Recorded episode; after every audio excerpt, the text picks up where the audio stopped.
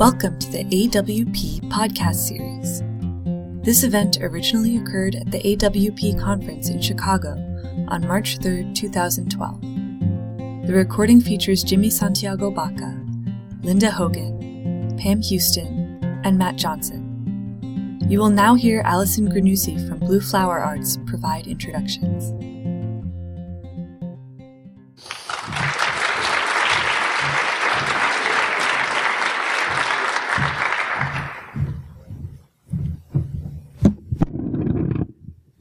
Welcome, everybody. Having a good conference? It's Saturday. You're all tired.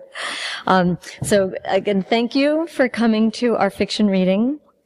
Uh, charting unmarked terrain fiction at the borderland. Um, uh, as uh, Amber said, I'm Alison Granucci. I'm the president of Blue Flower Arts, which is a literary speakers bureau. We represent authors and filmmakers for their readings and appearances. Uh, we have a booth in the book fair, uh, booth number 400, if you have a few minutes and want to stop by before you leave. Today, I'm delighted to bring you an ensemble of Blue Flower Arts clients for provocative voices in contemporary fiction. Jimmy Santiago Baca, Linda Hogan, Pam Houston, and Mat Johnson. Uh, I'm going to introduce all of them now up front, and they will be reading in that order. Uh, charting unmarked terrain, fiction at the borderland. The human mind can be as wild as the landscape it inhabits. By exploring the untamed natural and the wild cultural landscape they hail from, each of these authors chart the hidden dimensions of what it means to be human. While taking their readers on an adventurous ride of the imagination, they offer us new perspectives on notions of identity and selfhood and what it means to be free. Living in the interstitial lands between cultures, heritage, and races, their characters find their way through both loss and redemption to find not resolution, but the ever expanding questions of how to better move through our journey on this earth. Jimmy Santiago Baca has lived his life at the borderland. Born in New Mexico of Chicano and Apache descent, he was raised first by his grandmother and was later sent to an orphanage. A runaway at age 13, it was not until Baca was sentenced to five years in maximum security prison that at the age of 21 he began to turn his life around. There he learned to read and write and found his passion for poetry and for language. After living his first 25 years in the system, last year marked with the publication of the Isai poems 25 years and one day that he has lived outside the system. He is the author of the memoir A Place to Stand, 12 books of poetry, and the novel A Glass of Water. Following a family of young immigrants from Mexico, A Glass of Water takes us deep inside the tragedies unfurling at our country's borders, providing, as one reviewer claimed, an antidote to the dehumanizing discourse in Washington. Linda Hogan is a Chickasaw poet, novelist, essayist, playwright, and activist and she is widely considered to be one of the most influential Native American figures in the American literary landscape. She is the author of many collections of poetry, two memoirs, and the novels People of the Whale, Mean Spirit, a finalist for the Pulitzer Prize, Solar Systems, a finalist for the International IMPAC Award, and Power. Image Journal writes of Hogan, to be human according to her vision, is to be situated on the planet and to be sensitive to its moods, its angles, and to its secrets. In Pam Houston's newest novel, Contents May Have Shifted, we travel across the globe with the narrator, also named Pam, as she searches for what? Understanding, a sense of peace, love, spiritual fulfillment. While the quest may be for all of these things, the greatest journey she undertakes is not to Alaska or Tibet or the kingdom of Bhutan, but it is into the unmarked terrain of the heart. I know all about the anatomy of restlessness, declares Pam early on. then later finds herself reflecting, how did I ever think I'd get to freedom without my arms swung open wide? Houston is also the author of the novel Sighthound and two collections of stories, including Cowboys Are My Weakness.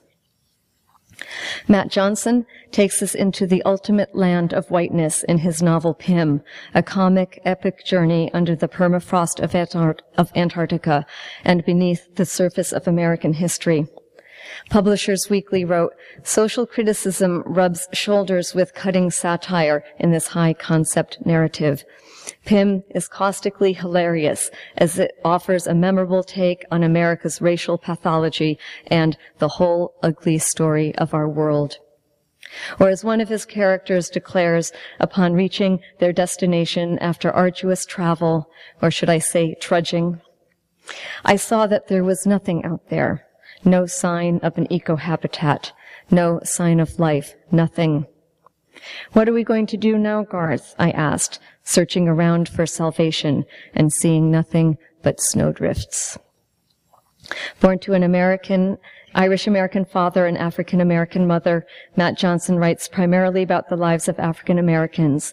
His graphic novel titles are Dark Rain and Incognegro.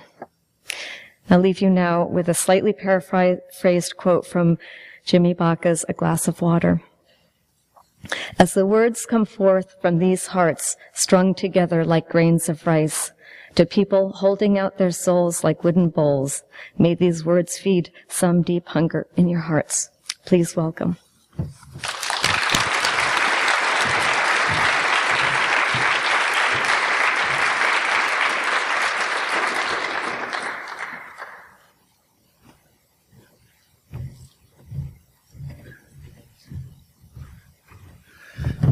Thank you, thank you, thank you. I wanted to thank uh, um, Alison for inviting me. Um, she pulled me away from New Mexico to come here, and I wouldn't do it for anybody else. I don't think. Uh, Alison and Ofer, over the years, have have displayed extraordinary and enormous amounts of love for me because I need love.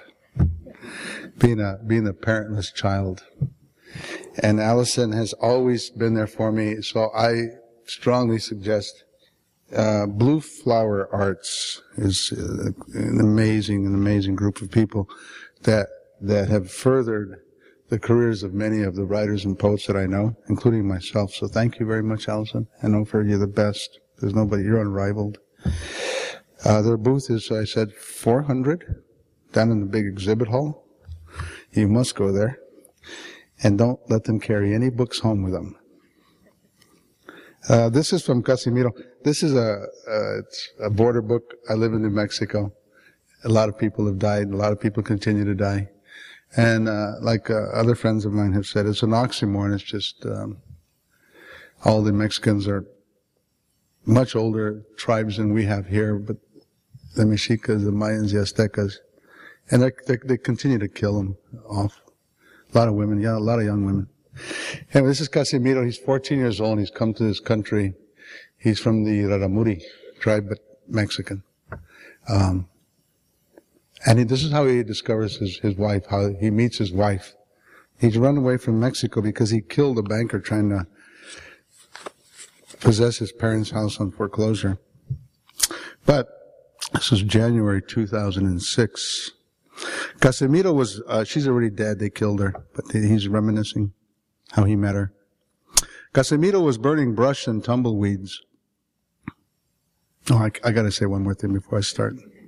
Uh, Sy Safransky from The Sun, the editor and publishers here, and we've been friends for 30 some years. When I was in prison, he was, uh, he was the first one to ever pay me. He paid me $10 for a poem.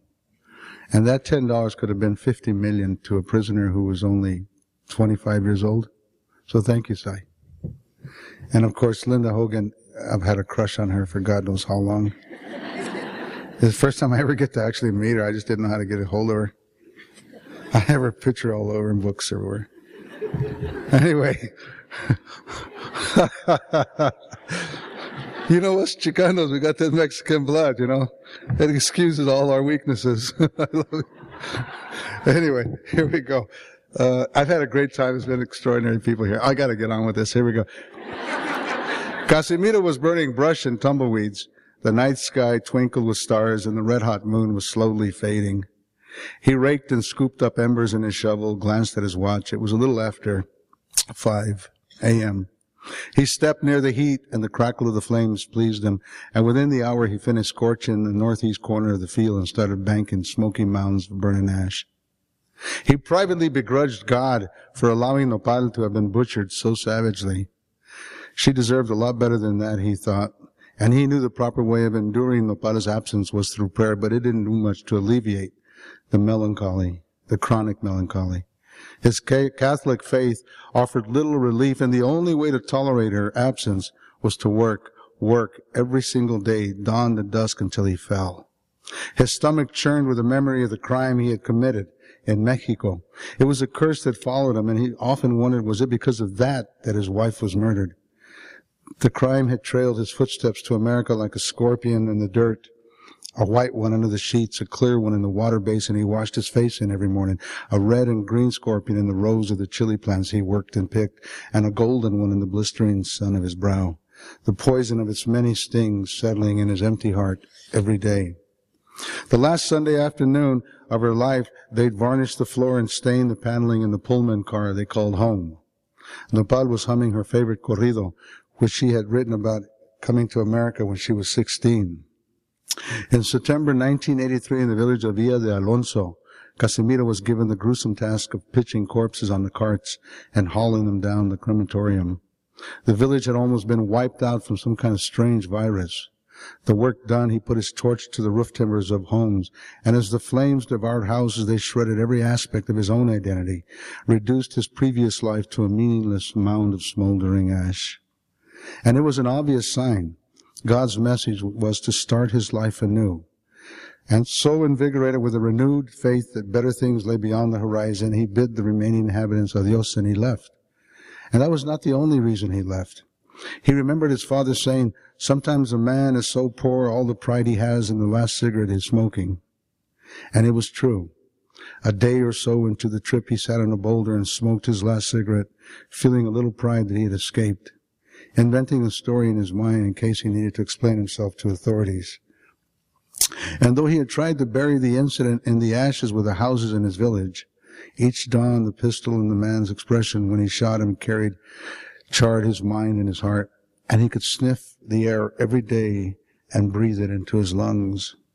The crime was his burden to carry in life, carry alone until he died, keep it close to his heart and tell no one, lest his two sons inherit the affliction. He sensed, however, that the curse had already taken what he valued most in life, his wife, Nopal. He coughed now as the field smoke blew his way. What do you think, Pajaritos? Was it my fault? Is it not so? He asked the sparrows skimming the blackened field, referring to the fact that he had saved Nopal that day, married her, and had children with her, only to have her taken from him.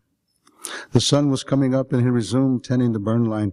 He appeared dreamlike, an aging five foot six silhouette against the blushed horizon, a shadow wearing a dirt stained cap to shade his eyes from the smoke, a denim collar pulled up around his ears, waistline riding high and khaki trousers stuffed into his oversized boots.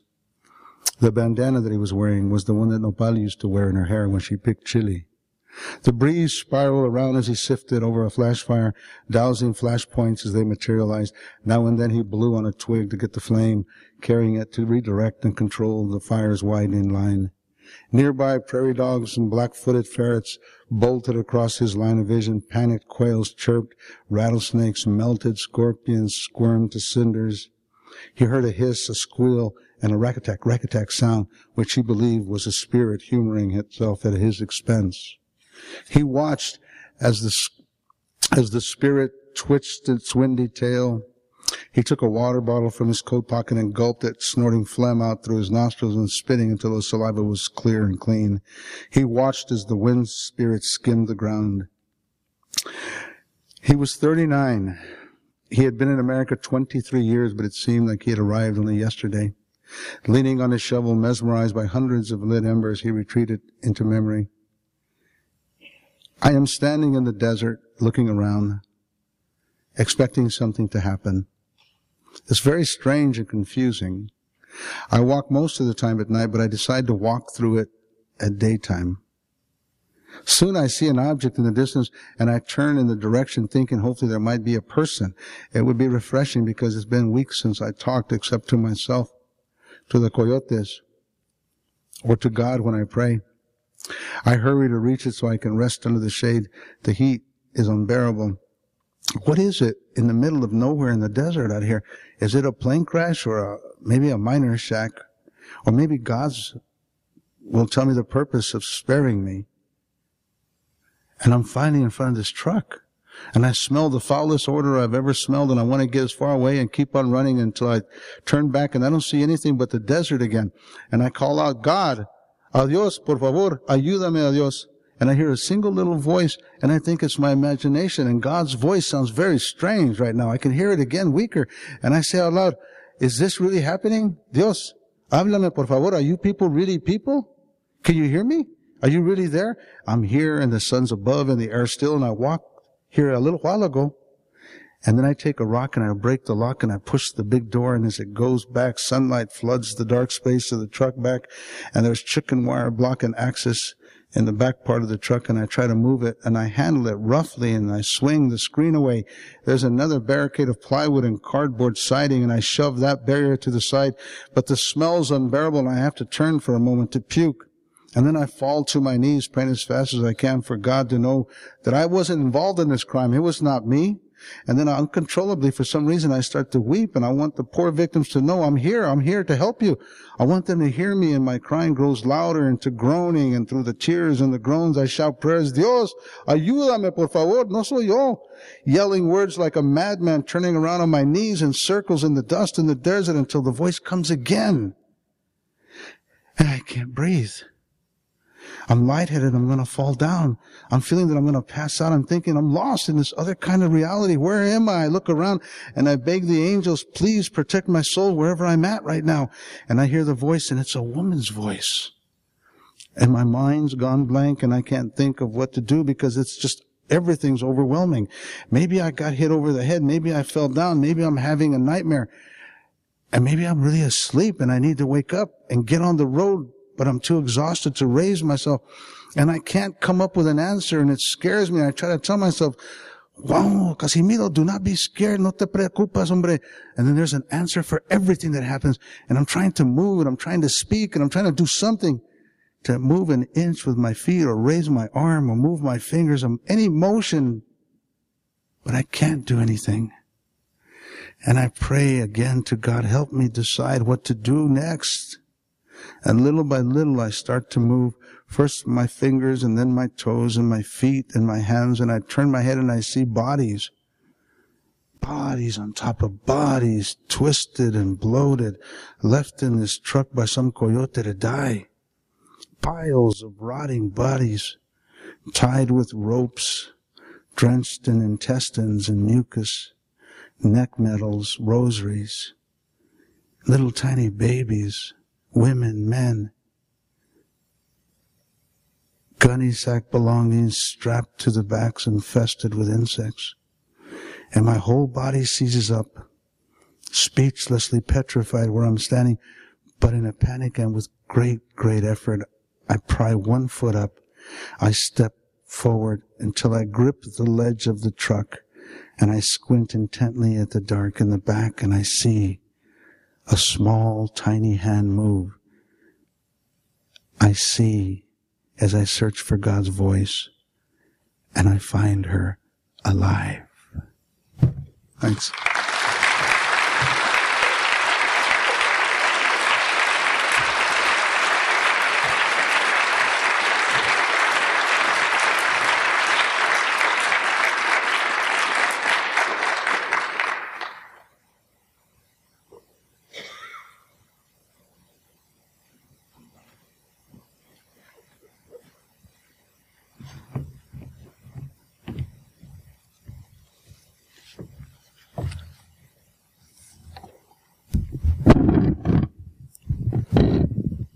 I'm short. Can you see me down here in front? I also thank Alison very much. Thank you for organizing this and um, everyone who's here. Thank you, my friends, my sister Deborah over here, and Jimmy. I wish you told me that you had a crush years ago because I could have had some self-esteem in my life. and Pam, you have been very good and kind and supportive to me also in the past. Thank you. Um, I'm going to read a novel excerpt from something that's unpublished. And this section is, uh, it's, I'll just tell you a little bit about it so it's not confusing. Hopefully I have the right section. I did everything to be organized. Um, it is about the last of a tribe. Won't, the last woman, the last girl, child, whose father just died of tuberculosis after being, the two of them being discovered together after hiding in a forest from people, discovered by fox hunters, British fox hunters and colonizers of where they live. And as you know, uh, new tribes are being discovered daily, so this is not set in the long ago past. And um, much of the story is going to be about her daughter. So this is the older woman telling the story to the daughter. And it's from a new novel. It's not yet published, but I do have a new book out called Indios. It just just came out. So I don't know if you have copies back there, but it's from Wings Press and they do have copies downstairs. So I'd be happy. To, I'm signing after this at 2:30. I'll be happy to sign for you for that. And this is called Burn Talker. I live in Oklahoma, and even though I don't sound like it, and uh, there is an Appalachian uh, uh, history, a, a, a healing. It's called burn talking. And so even doctors go to burn talkers when they're badly burned and people speak to the burns and they talk to the burn and it, it comes from the Appalachian areas and they are, it's used as highly effective. This girl uh, has been in a museum. She's seen what happens to bodies in a museum and she burns her father's body after he dies so he won't be in a museum. And in the meantime, to protect the burning of his body, she is burned because she has to stand there to keep his body on bur- burning from all the people who are trying to stop it and to take him back. And so Lisa is, becomes her guardian later, but in the meantime, she's the burn talker who comes to help the girl who is herself burned. Burn talker. I had a private entrance at the end of a road with plants and vines. It was a hill of plants with a dark gray door going into the earth. I kept as far away from the general population as I could in those days, away from crowded streets, not to attract any attention. Mrs. Willis beat on my door one day, calling my name. She said it was an emergency. It's the girl. She's burned. The doctor had called me already to help her. Your mother. She was burned badly, they said. Water dripped from the leaves above Mrs. Willis as she watched me fold my clothing and put things in order. She talked to me all the while about your mother. I picked up my herbs to leave. She followed as I walked with my large flowered bag. Finally, at the footpath, she stopped. She wore no shoes. The brambles and broken glass were in her way, but when I looked back, she waved. Let them know I'm on my way, I said, in case they were anxious and called. I had seen your mother before. I watched her from hidden places near where they kept her. I watched for some time to be certain they treated her well. She was their source of income, but she was the source of my heart. She was so like a tendril, a new plant, vulnerable, a child subjected to treatment that had one devising methods to kidnap her. The fire had passed entirely without our knowledge, even though like everyone on the islands, we knew the Manhattans. They had a mixed reputation, philanthropists, philanderers, drinkers, art buyers who didn't pay, people on the way down who pretended not to know it and entertained too often. Even before I arrived, I could feel your mother, the child, crying inside the house. I didn't need to hear her. I felt it in my bones. And then outside near a stand of trees, I saw the burned mattress and blackened bed frame. On the long grasses, a ticking covered pillow and pile of charred debris, clothing, books, and papers, all had been hosed down. Then my ears heard her, t- her too, a wail of pain, not for her own burned body, but I have always known the sound of grief too well.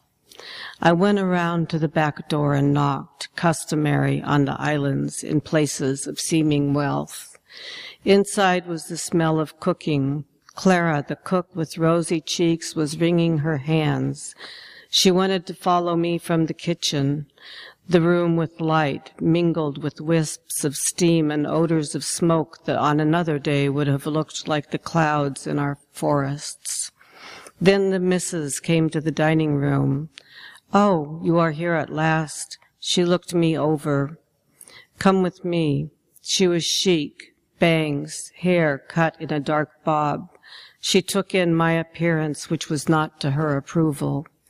I followed her, reading her mind, what she thought of me, my embroidered blouse, my skirt and flowered bag, my everything, not the kind of healer she'd imagined the best practicing doctor would have recommended for assistance. Even at 10.30 in the morning, it was all darkness. You know how your mother hates dark rooms still. Nevertheless, everything was shadowed, the halls, the tables, all threw shadows down like objects on the floor. The place seemed forever uninhabited by daylight or morning air, but at least I heard the sound of hammering, which I always believed to be the sound of new beginnings, buildings, new starts. Mrs. Manhattan tried to prepare me for what I was going to see, but I already smelled the burning flesh. We've moved her to a room. It's bare. With some spite, she said this herself. She was, well, strange always, she said about the girl. She burned her own father's body. We don't know what came over her. Previous to that, she was mild. But, as she said, again, but she was strange. I noticed she spoke to the girl as if she had died. She spoke of the girl as if she had died. For her, perhaps it was true.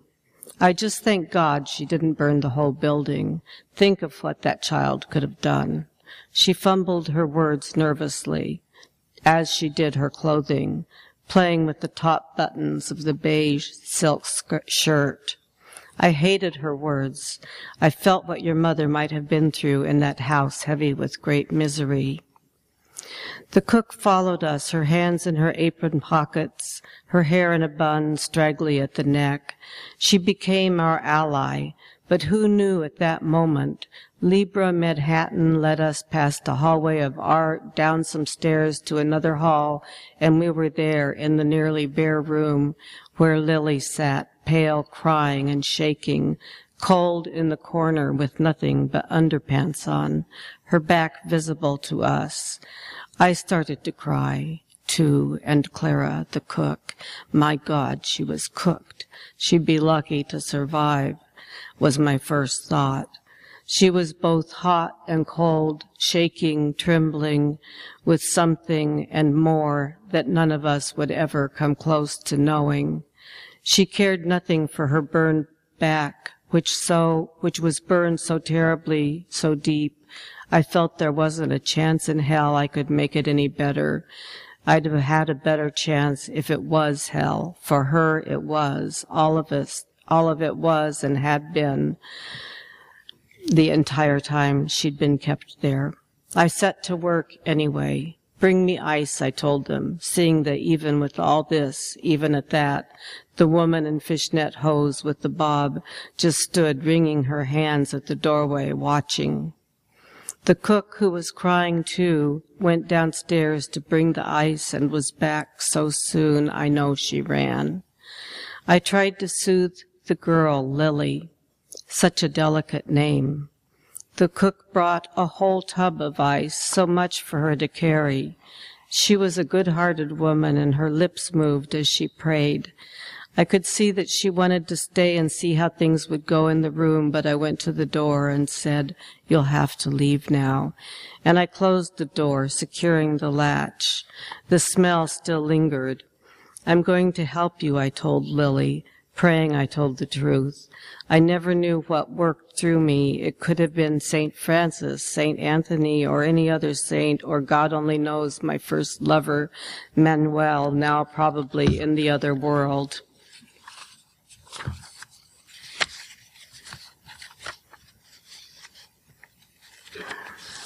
Someone stole page four.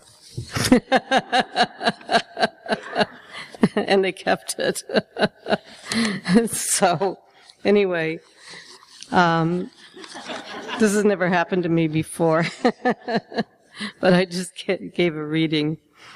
Anyway, um, the woman comes back into the room and she says, uh, Mrs. Manhattan, is it an herb you're using? No, ma'am. It's ice and prayers. Oh, is that why you have the little statuettes? Some are plastic, I see.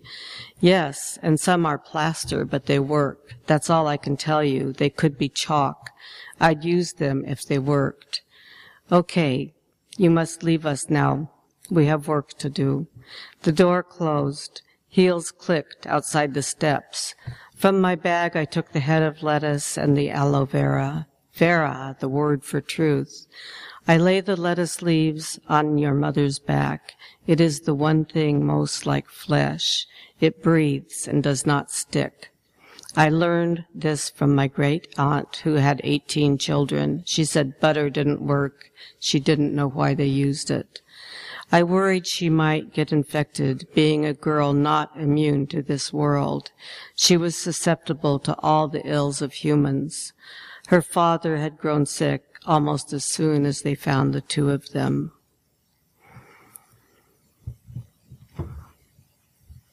When I reached toward her, it felt like a cloud, even though it was a hot, humid day, even though she was burned and should have felt warm. I felt the coolness and wetness of a cloud. I remembered that they, her people, had once been called the cloud people. My father had passed on some of their story to me. He said they could sing the clouds toward them. And so I reached through the cloud to touch her. She held a blanket to her naked front and she wept again, but it was not about pain. It was grief for her father, even though she smelt charred. Yet there was also the fresh cloud smell. This is good, I thought. It gives her a better chance. It is coolness but I think that she had gratitude at being touched with care by any other human being. This wasn't the first time I saw her since she'd been found. I was haunted by her face, her eyes. I worried about her, and I had been there frequently, spying anything to get her away from them. I knelt in my brown skirt. Why I recall, I don't know, just that the skirt was on the dark wood floor, the floor that was once her forest. I closed my eyes to look at this curled up little body, to keep it in my mind. It was like I could see backward in time, the forest with the fern people still in it, the first time I saw her when I found her asleep and covered her naked body with the blue shawl Manuel had given me. I was thinking of what this meant, the way she took back her body's, her father's body from them, standing in front of it, protecting him in death by burning him. It's what she did for him. When I closed my eyes, I saw forward in time also, us driving and on, on unpaved roads. It was the first time of late I'd had my abilities, as the kids called them. It's funny, but she saw it too. And she said, you're the worst driver I've ever seen in her little accent. I laughed. It was true. I couldn't tell her I saw happiness in her life because she no longer remembered what that was. She couldn't even imagine it, but I saw it. She won't eat, said the cook to me the next day. She handed me a plate of the girl's favorite food like I was the be all, the end all, and could accomplish anything. Here, try this, all her favorites. A beautiful plate of mango and nuts. She needs water, I said, lots of it. I'll bring you more lettuce. Thank you. This day she lay on a little cot on her stomach. She was lithe, the most flexible body I have ever seen. I checked to see if she was feverish. Then, still on my knees, feeling them hurt on the floor, I handed to her this food the maid had brought, beautiful, perfectly cut slices of mango. There must be a special knife rice with sweet coconut. Your father wants you to live, I said. Your father wants you to tell the story. How do you know what he wants? I heard her think. You are going to have your own daughter, I told her, not knowing why. You are going to be happy. Then, after a long time, a little hand, itself slightly burned, reached out of the curled up body and took one piece of mango. Keep giving her water, I said to the cook. She's eating. Call me if she stops again. As I left, I said, I'll be back day after tomorrow. Tell the missus, same time, 2 p.m. Would you apply this to her every hour? I gave her a bottle of gel from my plants. You can sleep on her, she can sleep on her side, light cover. Call me if she has any odor. It could mean infection. The doctor should give her an antibiotic, so call him and told him I ordered it. The cook was smart and got it that fast, the information. I could tell in my first glance that the missus wouldn't have recalled any of this, even though she came in to talk to me to see if I needed help, nor would she have followed through. I said antibiotics and herbs. I went back again and again until Lily, your mother, was sitting up. She healed because sometimes the body will do what the soul doesn't want. Thank you.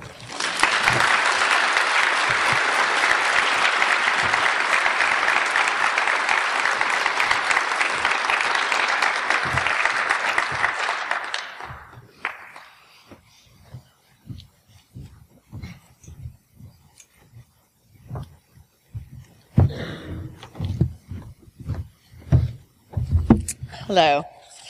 Um, I too am grateful to Alison and Ofer and AWP for having me. Um, and I'm very pleased to be here reading with my elders, my literary elders. But also, just because nobody's mentioned the fantastic Mat Johnson, I thought I better. Um, one of the pleasures of this spring has been discovering his work, so I'm very excited to hear him read. Next, in the meantime, this is from Contents May Have Shifted. This is called Delta 55. The plane is gradually but perceptibly descending. It is barely light outside and we aren't due at Orly until nearly noon. There is an odd ticking noise coming from the wing outside my window. I come fully awake and realize we are listing strenuously to the right. I glance at my seatmate on the aisle. Her name is Rebecca. She is a 26 year old bank teller from Cincinnati who has never flown before, who has saved for five years to take her dream trip to Paris. I spend most of dinner telling her how much safer airplanes are than car travel, how the 777 has a minimum of three fail-safes on each of its major systems, how even if one of the engines fell clean off the fuselage, it is designed to tumble backwards, up and over the wing so that it doesn't tear the wing from the plane. Now, in spite of all my reassurances, we seem to be heading shoulder first into the North Atlantic.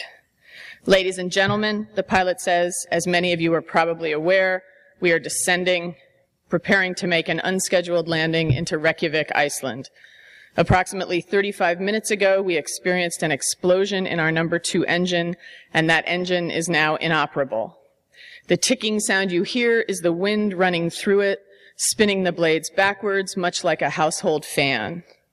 You can probably also tell that we are tacking toward Iceland, much as we would in a sailboat, as our current engine configuration will not give us full power in a straight line.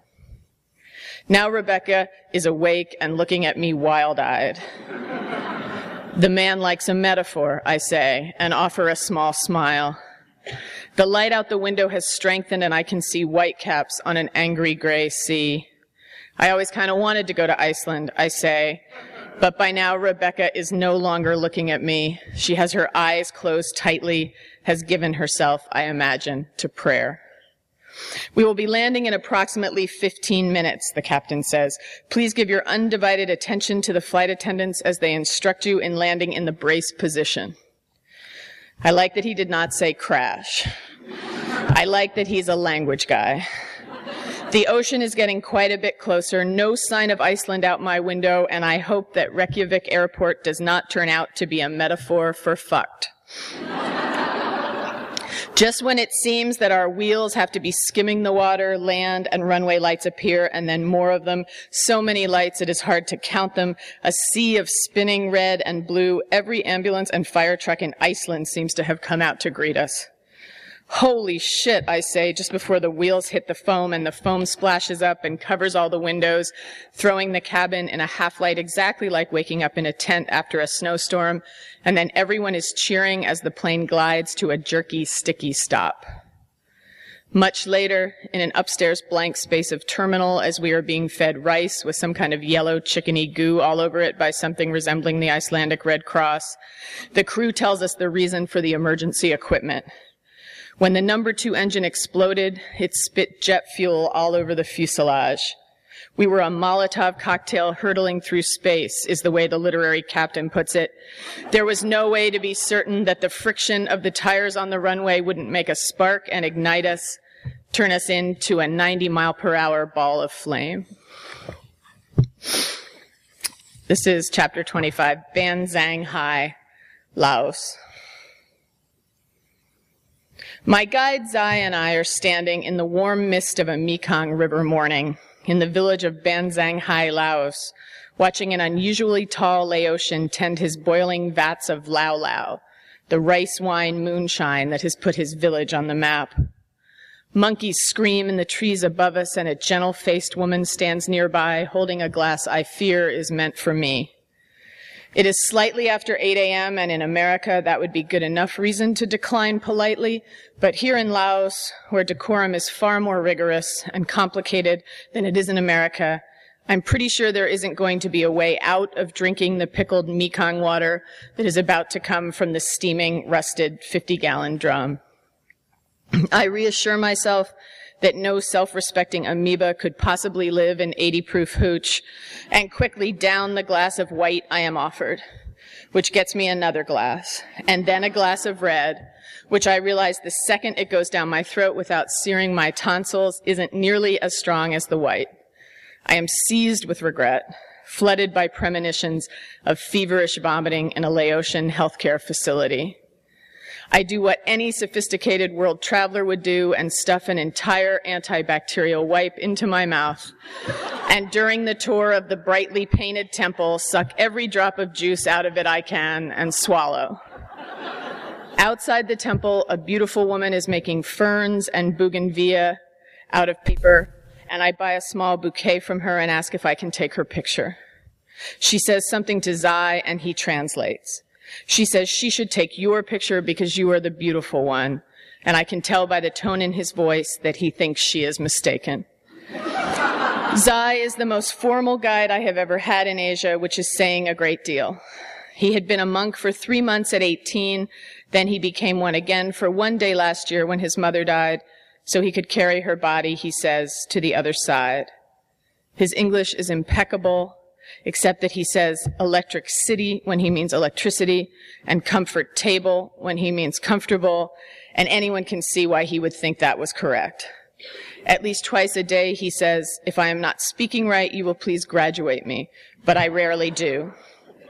I'm pretty sure I have managed to eat the antibacterial wipe clandestinely until we are back on the boat heading downriver to the magical city of Luang Prabang and Zai says, have I told you yet how the Buddha died? When I say no, he says, he was invited to the house of a friend for dinner and they were serving pak. Pak, I say. Pak, pak, he says, mildly impatient with me as usual, and he makes an oinking noise in his throat. Aha, I say, and Zai smiles. He knew the pak was bad, Zai says, knew even that it would kill him, but he ate it anyway because it was most important not to offend his hosts. I guess that's the difference, I almost say, between Buddha and me. But on the off chance that Zai has paid me a compliment, I smile out at the muddy river and nod. This is 59, Tucson, Arizona. I have not been on the property 30 minutes when I am lying on a massage table in a softly lit frangipani scented room with a person named Trevor towering over me. I can see, he says, that you are doing a lot of spiritual work because look how far you are out in your hair. His accent is vaguely South African, and he has the most impressive unibrow I have ever seen. I do not read poetry, Trevor says, because I live poetry. he picks my feet up and lets them fall back to the table. May I ask you, he says, why the lower half of your body is perpetually standing in ice cold water? He means energetically, of course, because the room is warm and my legs are dry. And what happened here, he asks, not waiting for an answer. He has his hand on my leg at the exact place where, when I was four years old, my father threw me so hard against a big oak wardrobe that I broke my femur. The bone healed 40 years ago. I was casted from the tip of my toes to my armpits for months, but Trevor is not the first healer to be able to see what happened. My father, I begin. I am not afraid of your pain, Trevor says. I am not afraid of your grief. I am not afraid of your terror. You want to know why I'm not afraid of your terror? I nod. I am not afraid of your terror because I have gone inside the monster and inside the monster is pure wonder. Somewhere in this building, my friend Willow, who I have come to Canyon Ranch with, is getting a nice simple lavender scrub and an herbal wrap. Willow looked through the catalog, thought, yes, the first night, maybe a nice herbal wrap after all that travel. Pamela, Trevor says, will you tell me your father's name so that I may ask him to excuse himself from the lower half of your body? yes, I say, and I do. Sebastian, Trevor says, Sebastian, you must get out of there. Sebastian, he says, this does not belong to you. He has his eyes closed and his hands tight around my ankles. No, Sebastian, he says more forcefully now. There are no options. We stay like that for an excruciating amount of time. Then he folds my hands across my chest and covers them with his. If you could have only one thing, he says, would you choose peace or ecstasy? Ecstasy, I think, though I'm pretty sure I'm supposed to say peace. Peace is an illusion, Trevor says. I am in the ecstasy nearly all the time now, even when I sleep. I think of the composer's lonely bedroom, the terrible black sheets, the clock radio projecting blood red digits onto the ceiling, his bald head a glinting cabernet color like someone already dead. Pamela, Trevor says, slapping the bottom of my feet with his palms. Yes, sir, I say out of habit. He's got my wrists now, is stretching them back over my head. No one has ever called me Pamela except my father. You have two glasses, Trevor says. One is completely full and one is completely empty. In which glass is stillness possible? The full one, I say. The questions are getting easier. Trevor now has his powerful thumbs wrapped almost completely around my uppermost vertebra. You can get to stillness through ecstasy, he says, but you can't get to ecstasy through stillness. I think about all the ways the language of the New Age is custom made for terrorism. I think about when a pink mouth opened in a white sky over Davis and I saw for the second time the cupped waiting hands. When one of the doing lines in your life intersects with the circle of your now, Trevor says, what happens? It has to bend, I say, confident. It bends and bends and eventually becomes a circle.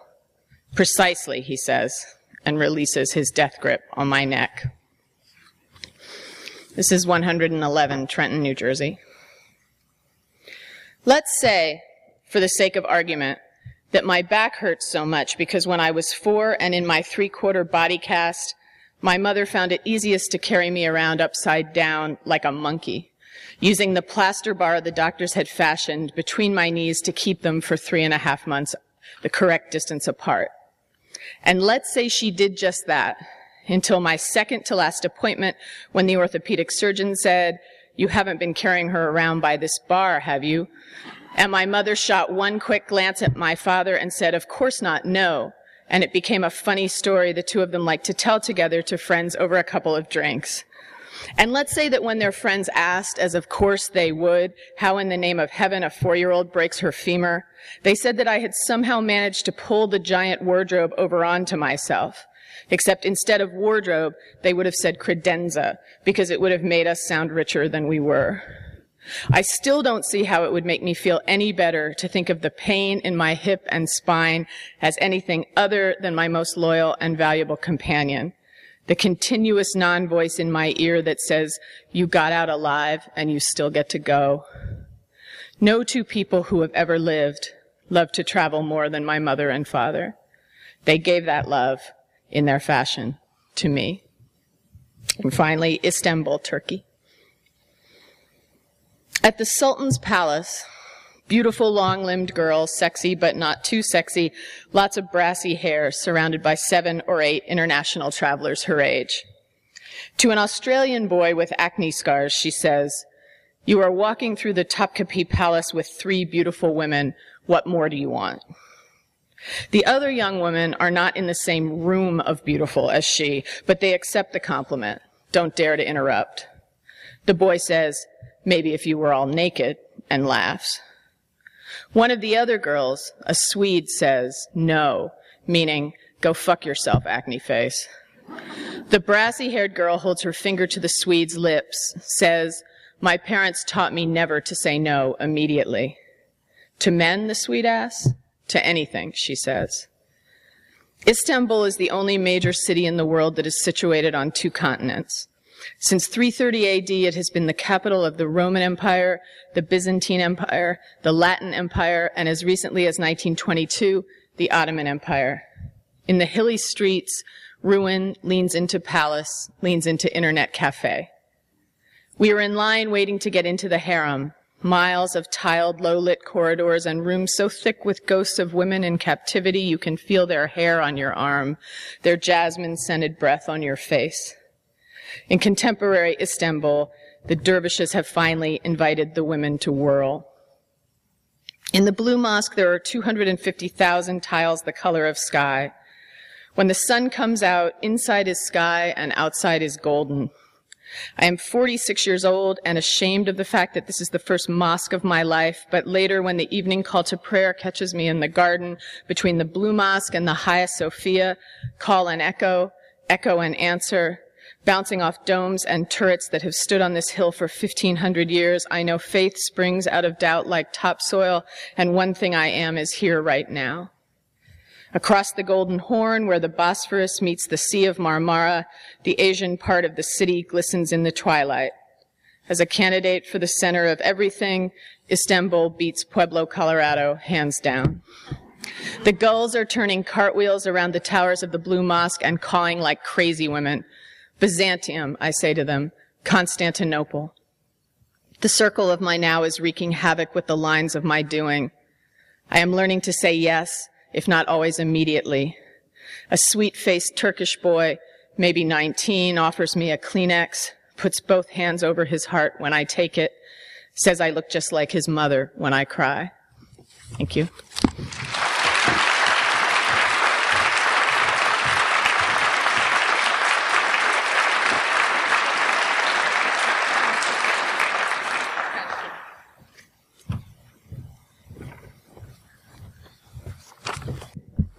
I, I hate going after Pam. um, uh, thank you. I, I'm, I'm last, so I, am either um, be so rude not to thank uh, Ofer and Alison, or um, or I, I just um, am redundant. So I'll, I'll, go for redundant. And also, uh, thank you so much. It's it's an honor to read um, with this uh, this crew today.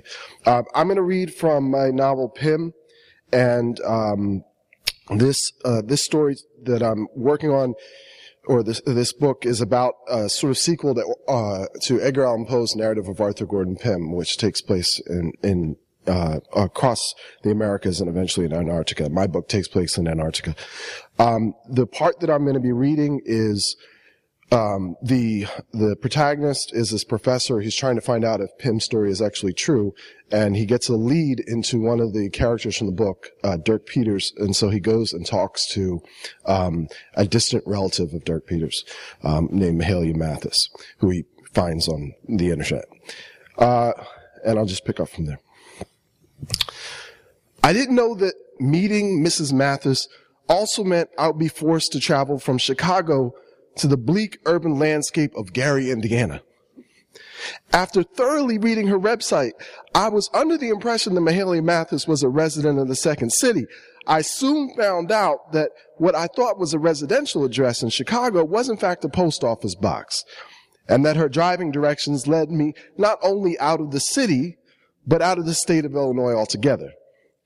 This information arrived at my cottage in an overnight package from Mrs. Mathis, along with the elaborate press package that included a glossy headshot of the lady and several print clippings from her neighborhood newsletter, some more than a decade old, all attesting to her numerous creative abilities. I found her residence an hour out of O'Hare without much trouble. It was harder to leave my rental car parked on the street with its thugs hanging around like concrete bats hanging in caves. Niggas! Mrs. Mathis yelled at, out at them and, and she let me into her townhouse, a response which only increased my concern that my rental car was done for, despite the fact that she insisted that this would scare them away for a little while. The home of Mahalia Mathis was elegant on the inside, ornate. It was crowded too. There were many possessions on display in this house and many, many cats to guard those possessions. Mrs. Mathis struck an impressive figure herself, wearing a muumuu of green paisley silk and a sparkled turban to match. She was a statuesque woman, both in height and in weight. Aside from an occasionally violent fit of coughing, she didn't look sick or, or weak to me as she went about her overcrowded house with its many boxes and piles of antiques and random curiosities. She was a hoarder, and I was happy about this. Because if this woman had ever possessed anything that was of use to my quest, it was clear she still had it. It was in Mrs. Mathis' living room, seated at a large mahogany table covered in antique lace, that we began our discussion in earnest. Tape recorder and notepad on my side of the table, a dusty box marked pictures on its lid and a handwritten scrawl between us. You must realize this man you speak of, Dirk Peters. I interrupted. I, I wanted no mistakes about this. Dirk Peters, she acknowledged, with the hand to the side of her temple, as if even uttering those words made her nervous. You have to understand, in my family, we weren't even allowed to say his name. No one in my mother's generation talked about him. And that's because no one in her mother's generation did, or the one before that. But why? I asked. Largely because Miss Mathis took a couple seconds off of her opening confession, dabbing her head with a handkerchief repeatedly, even though it must have been barely 60 in the room. I also wear my coat because he is the Dirk Peters, written about by the great author Edgar Allan Poe all those years ago, the one who accompanied Arthur Gordon Pym on his southern adventure. She shot back at me as if I was the fool. But I did not feel like a fool in that moment. To the contrary, I felt brilliant. I hadn't even mentioned Poe's novel before this point. Mrs. Mathis, do you realize this is a major historic revelation? I asked, struggling to contain myself. It's an important discovery for American literature and for America itself. Why did you keep this secret for so long? In response to my query, Mahalia Mathis made no attempt to hide her disappointment in the poor display of intelligence on my part for even pursuing this line of questioning. After much eye rolling and elaborate head wagging had been completed, Mrs. Mathis finally saw fit to compensate for my lack of intuition. Well, he left that poor white man down there to die. Didn't he? Not only did he go along on a mutiny, which would have brought shame to enough to my family name had it been widely known, but the fact he left that poor white man down there to die on some iceberg, to freeze to death. The fact that Arthur Pym was a famous white man just made it worse. Time was, if white folks hear your kin killed one of them, they liable not to let that fact that it was a hundred years ago stop them from getting a rope. Oh, I get it. I see. Right. Why didn't I think of this before? Of course, there would have been a larger real world repercussions to worry about, particularly as an African American man and a what? Mrs. Mathis' hand shot down to collapse on my own. And uh, African American man? I repeated, assuming I garbled the last of my words in the excitement of the moment. When I said African, again, Mrs. Mathis squeezed my fingers so tight it left me with the impression of being gripped by a blood pressure machine. Honey, I got a lots of Indian in me. I got Irish and I got a little French too. I got some German or so I'm told. I even got a little Chinese in me on my mother's side. Matter of fact, I'm sure I got more bloods in me than I knows. But I do know this. I ain't got no kind of Africa in these bones. Mahalia Mathis delivered, poking her naps back under her turban as she snorted at me derisively.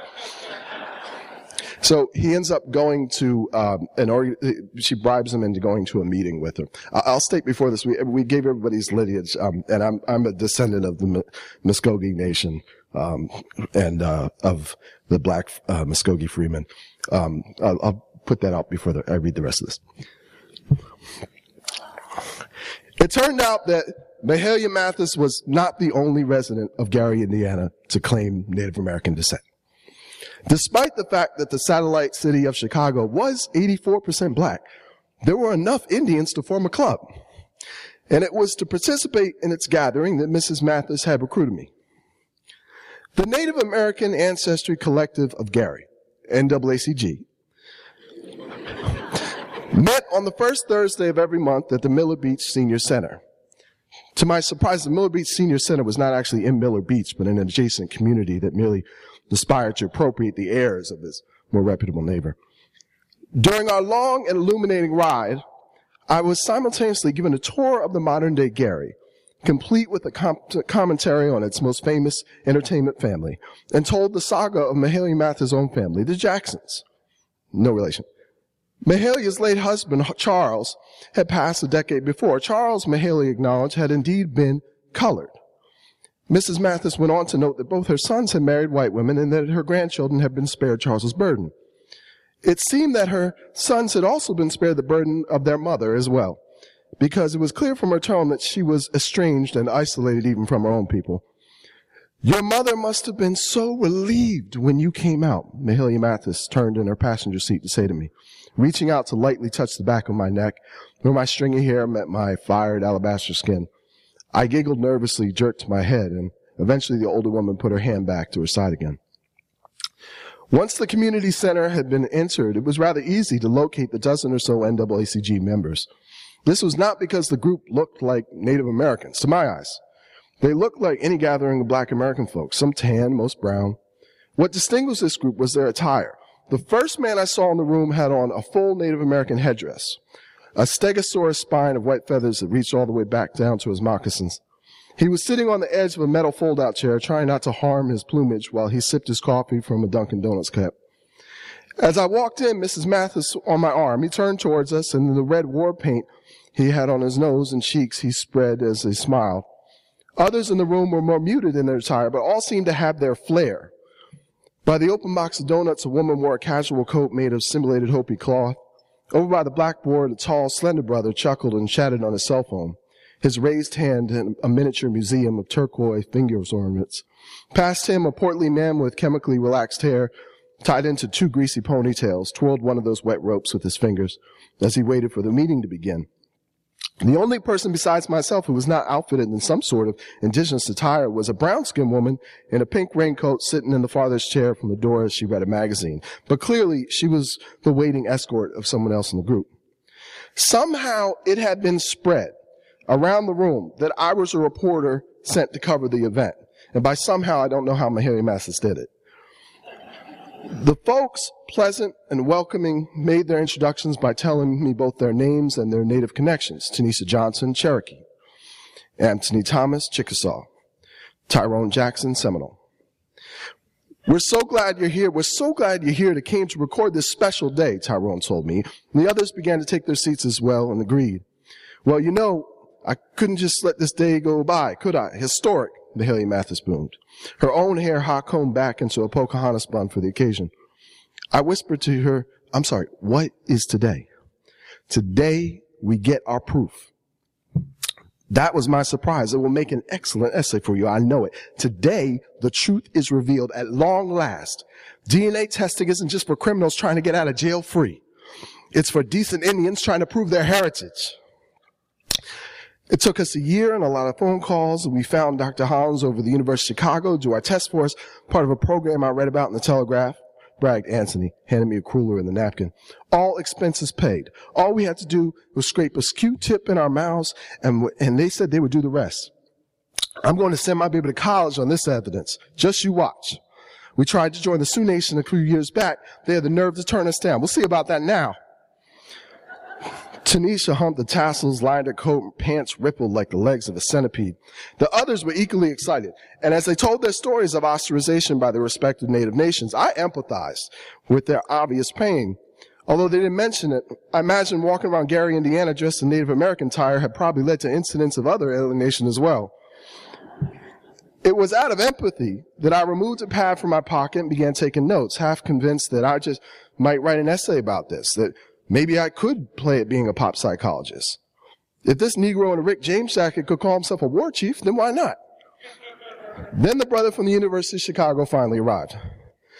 Well, as many of you thought, your tests have proven that as a group, you do have a percentage of Native American heritage. There is a margin of error, of course, but overall, your test proved to have between 0 and 32% Native American DNA between 11 and 64% European DNA. And as for your African DNA, on average then, Tyrone interrupted eagerly, how much native blood do we have? The professor stiffened visibly, put down the chart he was reading from and, and leaned back on the desk behind him. Well, the average, on average, you have about 6%. 6% native blood among you, which is about average for African Americans on the East Coast, for instance. 6%. 6%? Tyrone stood indignant. That's all you could find is 6%? Well, what the hell is the margin of error? 6%, the professor coughed into his hand immediately began shuffling his individual results, moving to hand them out just so he didn't have to stand there in the center of the room anymore. As the NAACG members inspected their individual test results, it became clear to me that the natives were getting restless. Anthony, for instance, dropped his Boston cream right on the floor and declared, it's scalping time. Mrs. Mathis, clearly trying to keep herself composed as the elder of this village, not even bothering to look at her own results, attempted to calm down the room. Professor, you did say that some of us have 32% Indian, right? You did say that. Well, one of you does. The rest, not so much. The professor, in emotion, offered. Amazingly, his coat was already on when he said this, and most of his papers had been speedily repackaged into his briefcase. Me! Came a slight but jubilant voice from the far corner of the room. It was the woman in the pink raincoat who now pumped her fist, staring at a report as if a great bounty had been won. Her round brown face did look like she belonged to a tribe, but more Igbo than Apache. When I turned back to Mahalia Mathis, she seemed to have aged nearly 10 years in as many seconds. Her mouth was agape. Her top dentures clacked loosely down for support. Mrs. Mathis thought the 32% native was her. I realized. That was the only thing that had let her keep her composure before now. Putting a trembling hand to the folder before her, Mrs. Mathis looked inside, and I peered discreetly over her shoulder. 2% native, 23% European, 75% African.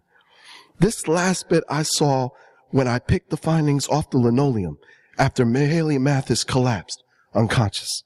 Thank you.